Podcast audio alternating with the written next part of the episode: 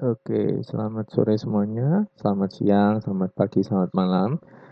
Um, hari ini masih di masa-masa pandemi seperti ini dan ya orang-orang sudah mulai beraktivitas kembali dengan normal sih. Memang ada yang sudah mulai kerja lagi, ada yang sudah uh, tetap melakukan aktivitas seperti biasanya. Ya biarpun sekolah-sekolah belum dibuka gitu dan ya masih butuh iman dan pengharapan kapan ini akan segera berlalu ya kan pastinya kayak gitu.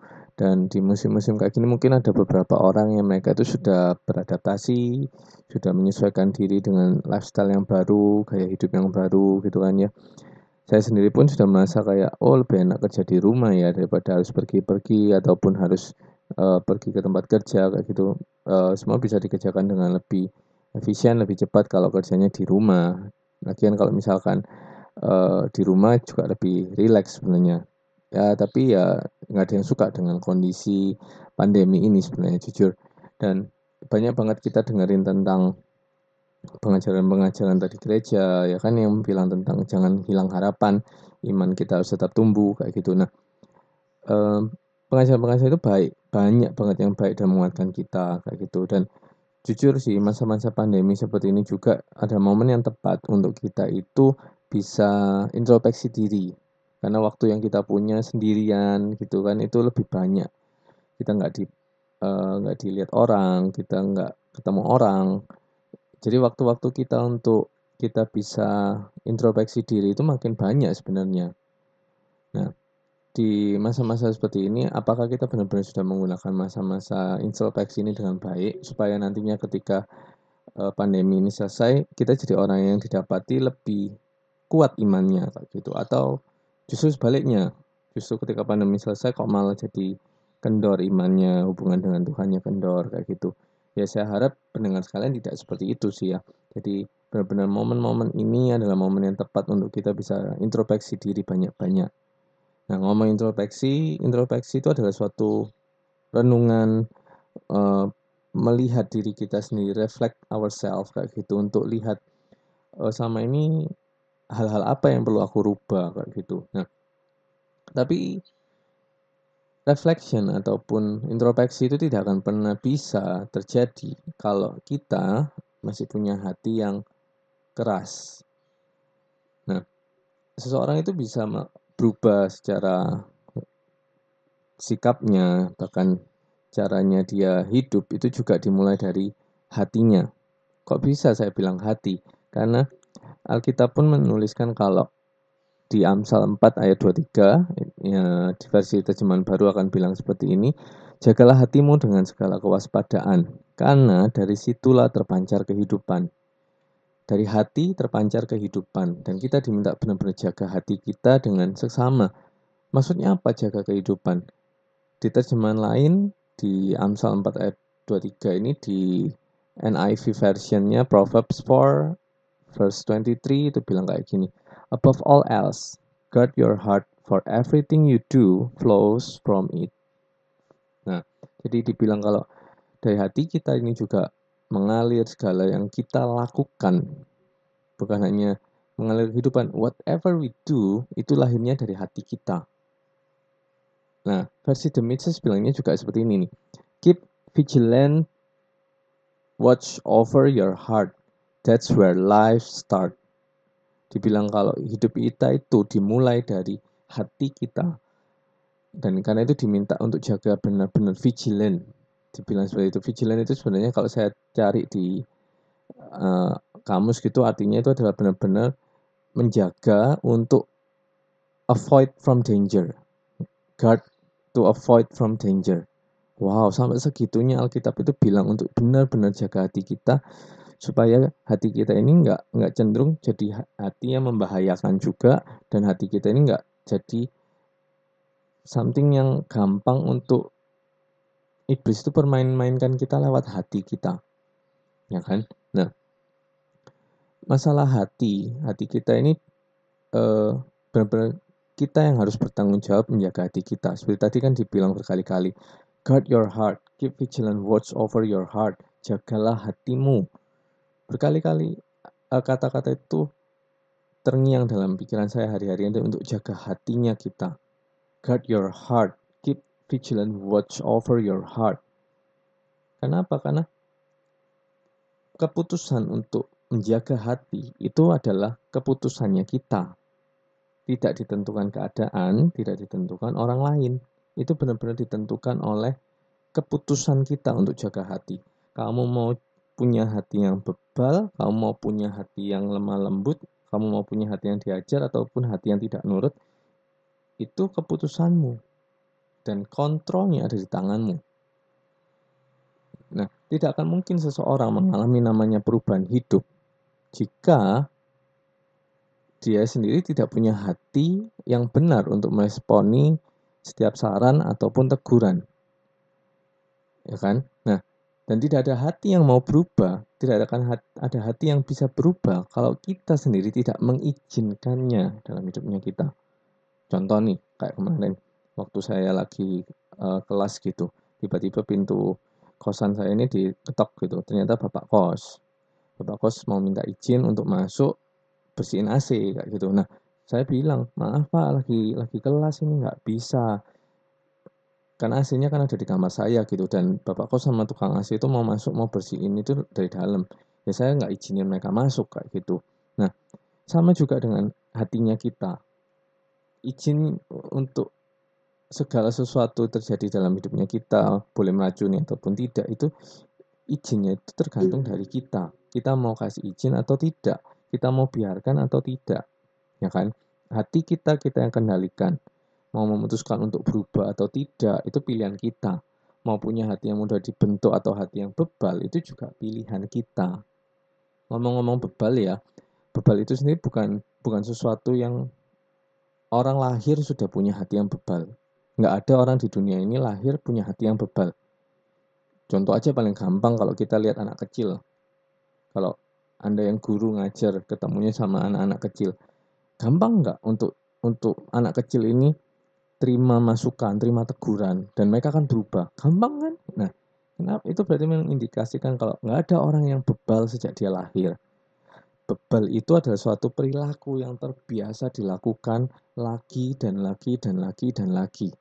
Dengan sengaja tidak mau mendengar, ya kan dengan sengaja juga tidak mau mendengar, dengan sengaja melawan, cenderung tidak nyaman saat menerima kritik, teguran ataupun saran dan enggan untuk berubah.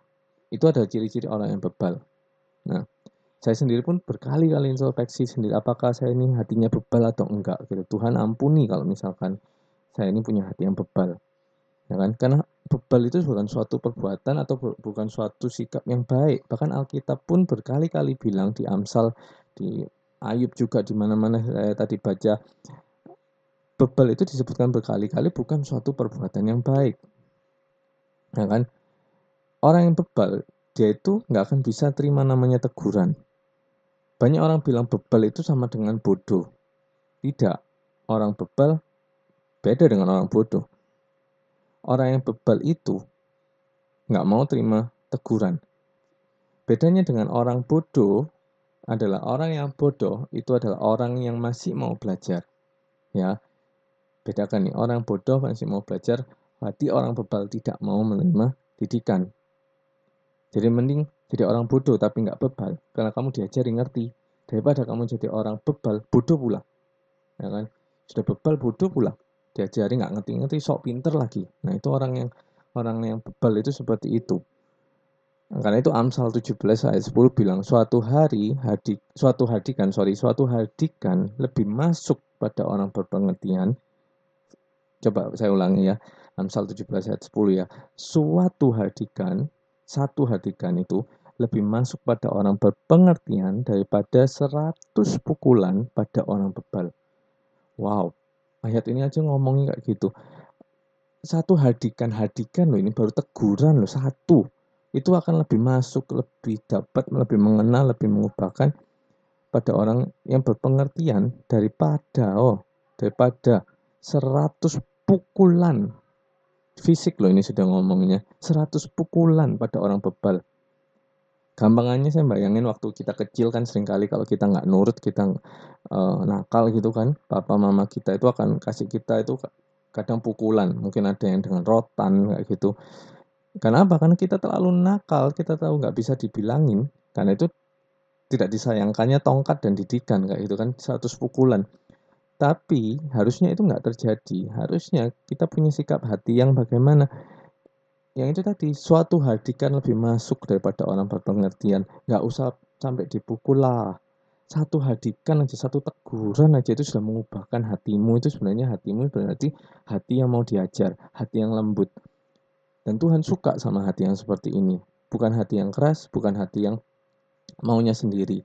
Contoh aja nih, di Alkitab ada contoh Raja Daud ketika dia berbuat dosa dengan kasusnya Bathsheba itu ketika dia ditegur Daud sama sekali nggak punya hati yang bebal nggak punya hati yang denial ketika dia ditegur Nabi Nathan apa yang Daud lakukan satu hadikan dari Nabi Nathan Daud terima itu dan Daud bertobat benar-benar karena apa yang dia sudah lakukan ini menunjukkan kalau hatinya Daud itu adalah hati yang mau diajar, hati yang lembut, hati yang mau dibentuk. Harusnya hari-hari ini kita introspeksi diri kita sendiri juga sih.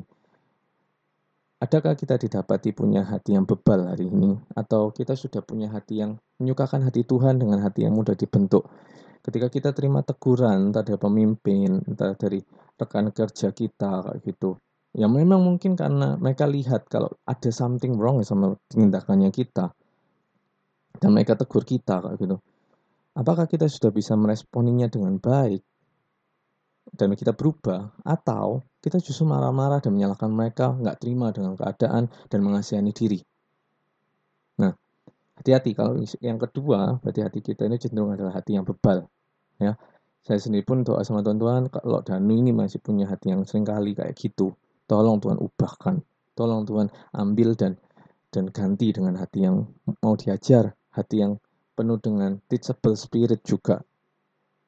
Nah, jadi Daud tadi itu punya hati yang sangat baik ketika dia ditegur. Dia mau terima teguran itu, dia tidak keraskan hatinya, dia tidak bebal. Ya kan? Dan apa yang terjadi? Jauh-jauh di perjanjian baru dituliskan, Daud itu adalah seseorang yang berkenan di hatinya Tuhan. Hati yang baik berkenan di hatinya Tuhan. Sih?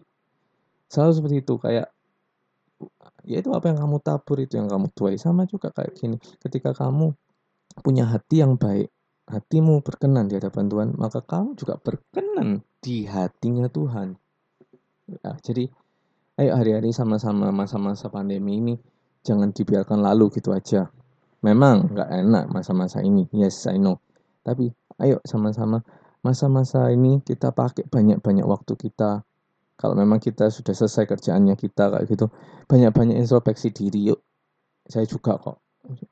Jadi introspeksi diri apalagi khususnya masalah hati ini heart matter. Selesai dari dengarkan ini saya harap setiap kita itu punya hati yang mau dioperasi sama Tuhan, yang mau dibedah sama Tuhan, biar Tuhan lihat hatinya kita. Jangan cuma ngomong belas saja dadaku ke pasangan hidup atau calon pasangan hidup ya kan? Tapi benar-benar katakan sama Tuhan Tuhan ini loh hatiku. Lihat hatiku. Karena Tuhan, bagi Tuhan nggak ada yang terselami. Tuhan tahu hatinya kita mau sampai kapan kamu tutup-tutupi hatimu rasa bebalmu itu dengan tutupi lagi? Tebel lama-lama. Kayak lemak babi gitu misalkan.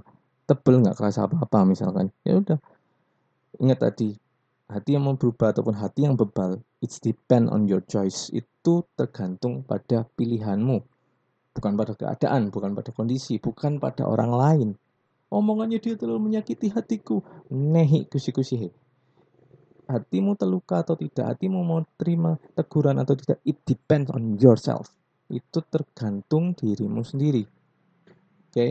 jadi saya harap uh, apa yang saya sampaikan ini bisa memberkati. Ayo sama-sama yuk introspeksi hati, introspeksi diri supaya kita jadi pribadi yang lebih baik. Terima kasih sudah mendengarkan episode yang ketujuh hari ini di Heart Matter and God bless you.